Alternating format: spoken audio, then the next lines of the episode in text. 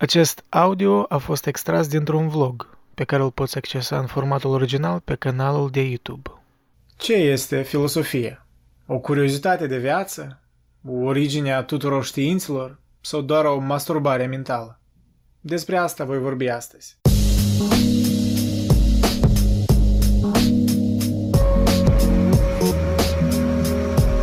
Știți, există un stereotip de filosof. Omul care stă cu mâna și se scarpe la bărbiță, da? Gânditorul.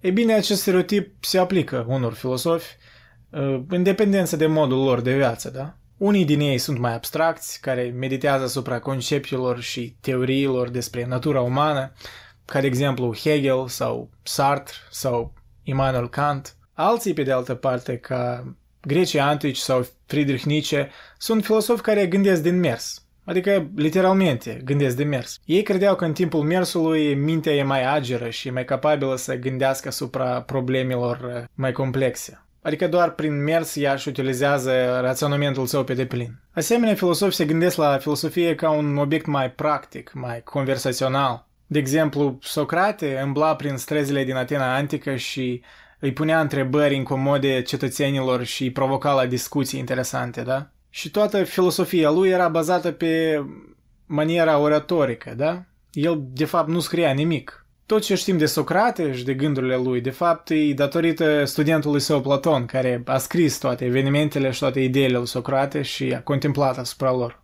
Stoicii antici, de exemplu, cred că filosofia nu are niciun sens dacă nu poate fi transpusă în acțiuni concrete. Și în sensul ăsta eu sunt de acord ca o viziune generală la viață. Eu tot cred că filosofia nu are sens dacă ea nu poate fi pusă în practică cumva, da? Dar uite că și aici sunt niște excepții. Filosofii mai conceptuali, adică cei care creează concepte mai complexe și sisteme de gândire mai abstracte, de asemenea un rol important, deoarece uneori cele mai complexe sisteme de raționament sunt posibile doar printr-o abstractizare a gândului, doar printr-o detașare de la viața noastră de zi cu zi.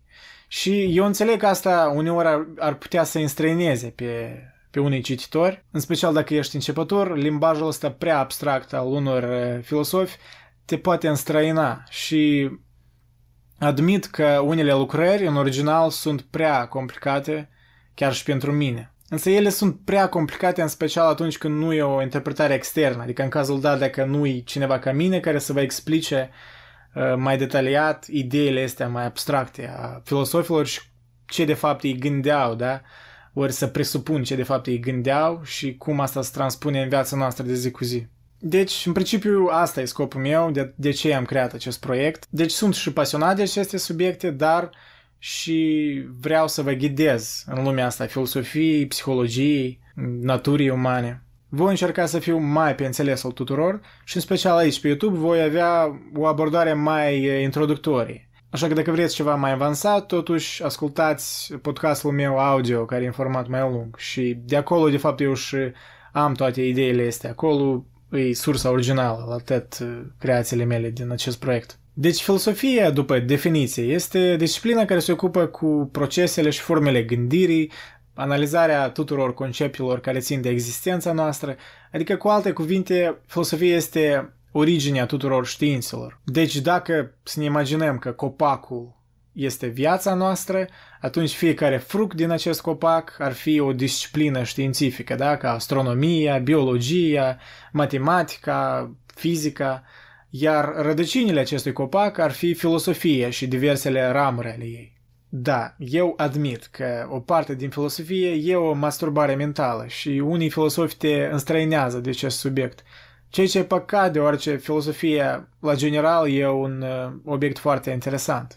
Și eu cred că ca să progresăm individual și ca societate în general, noi trebuie să fim capabili să punem întrebări mai înțelepte, să gândim mai logic să analizăm conceptele care stau la baza eticii organizațiilor, industriilor, națiunilor. Pentru că dacă încetăm să o facem, atunci noi vom stagna ca civilizație, ca societate și rădăcinile se vor usca și copacul se va putrezi.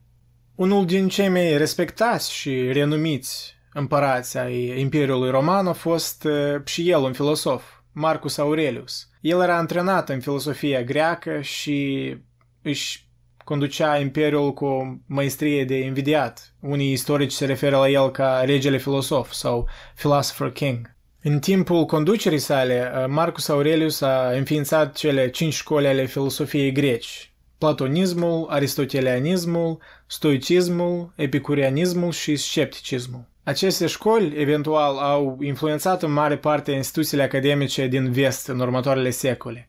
Și chiar sistemul de învățământ de astăzi, în mare parte, e bazat pe ideile lui Aristotel. Și eu cred că vă puteți bine imagina că unor conducători de țări din timpurile noastre nu le-ar încurca niște cunoștințe de bază în filozofie, pentru că unele greșeli în gândire pe care le au de mult au fost analizate și explicate de alți filosofi din mii de ani în urmă. Însă, după cum stoicii antici ne-ar sugera în cazul dat, există unele lucruri pe care noi nu le putem controla și nu-i mare sens să te enervezi din cauza lor. Trebuie în loc să ne îndreptăm atenția noastră asupra lucrurilor pe care le putem controla. Și asta de obicei se referă la acțiunile și gândirea noastră. În fine, asta e tot pe azi. Ne vedem data viitoare.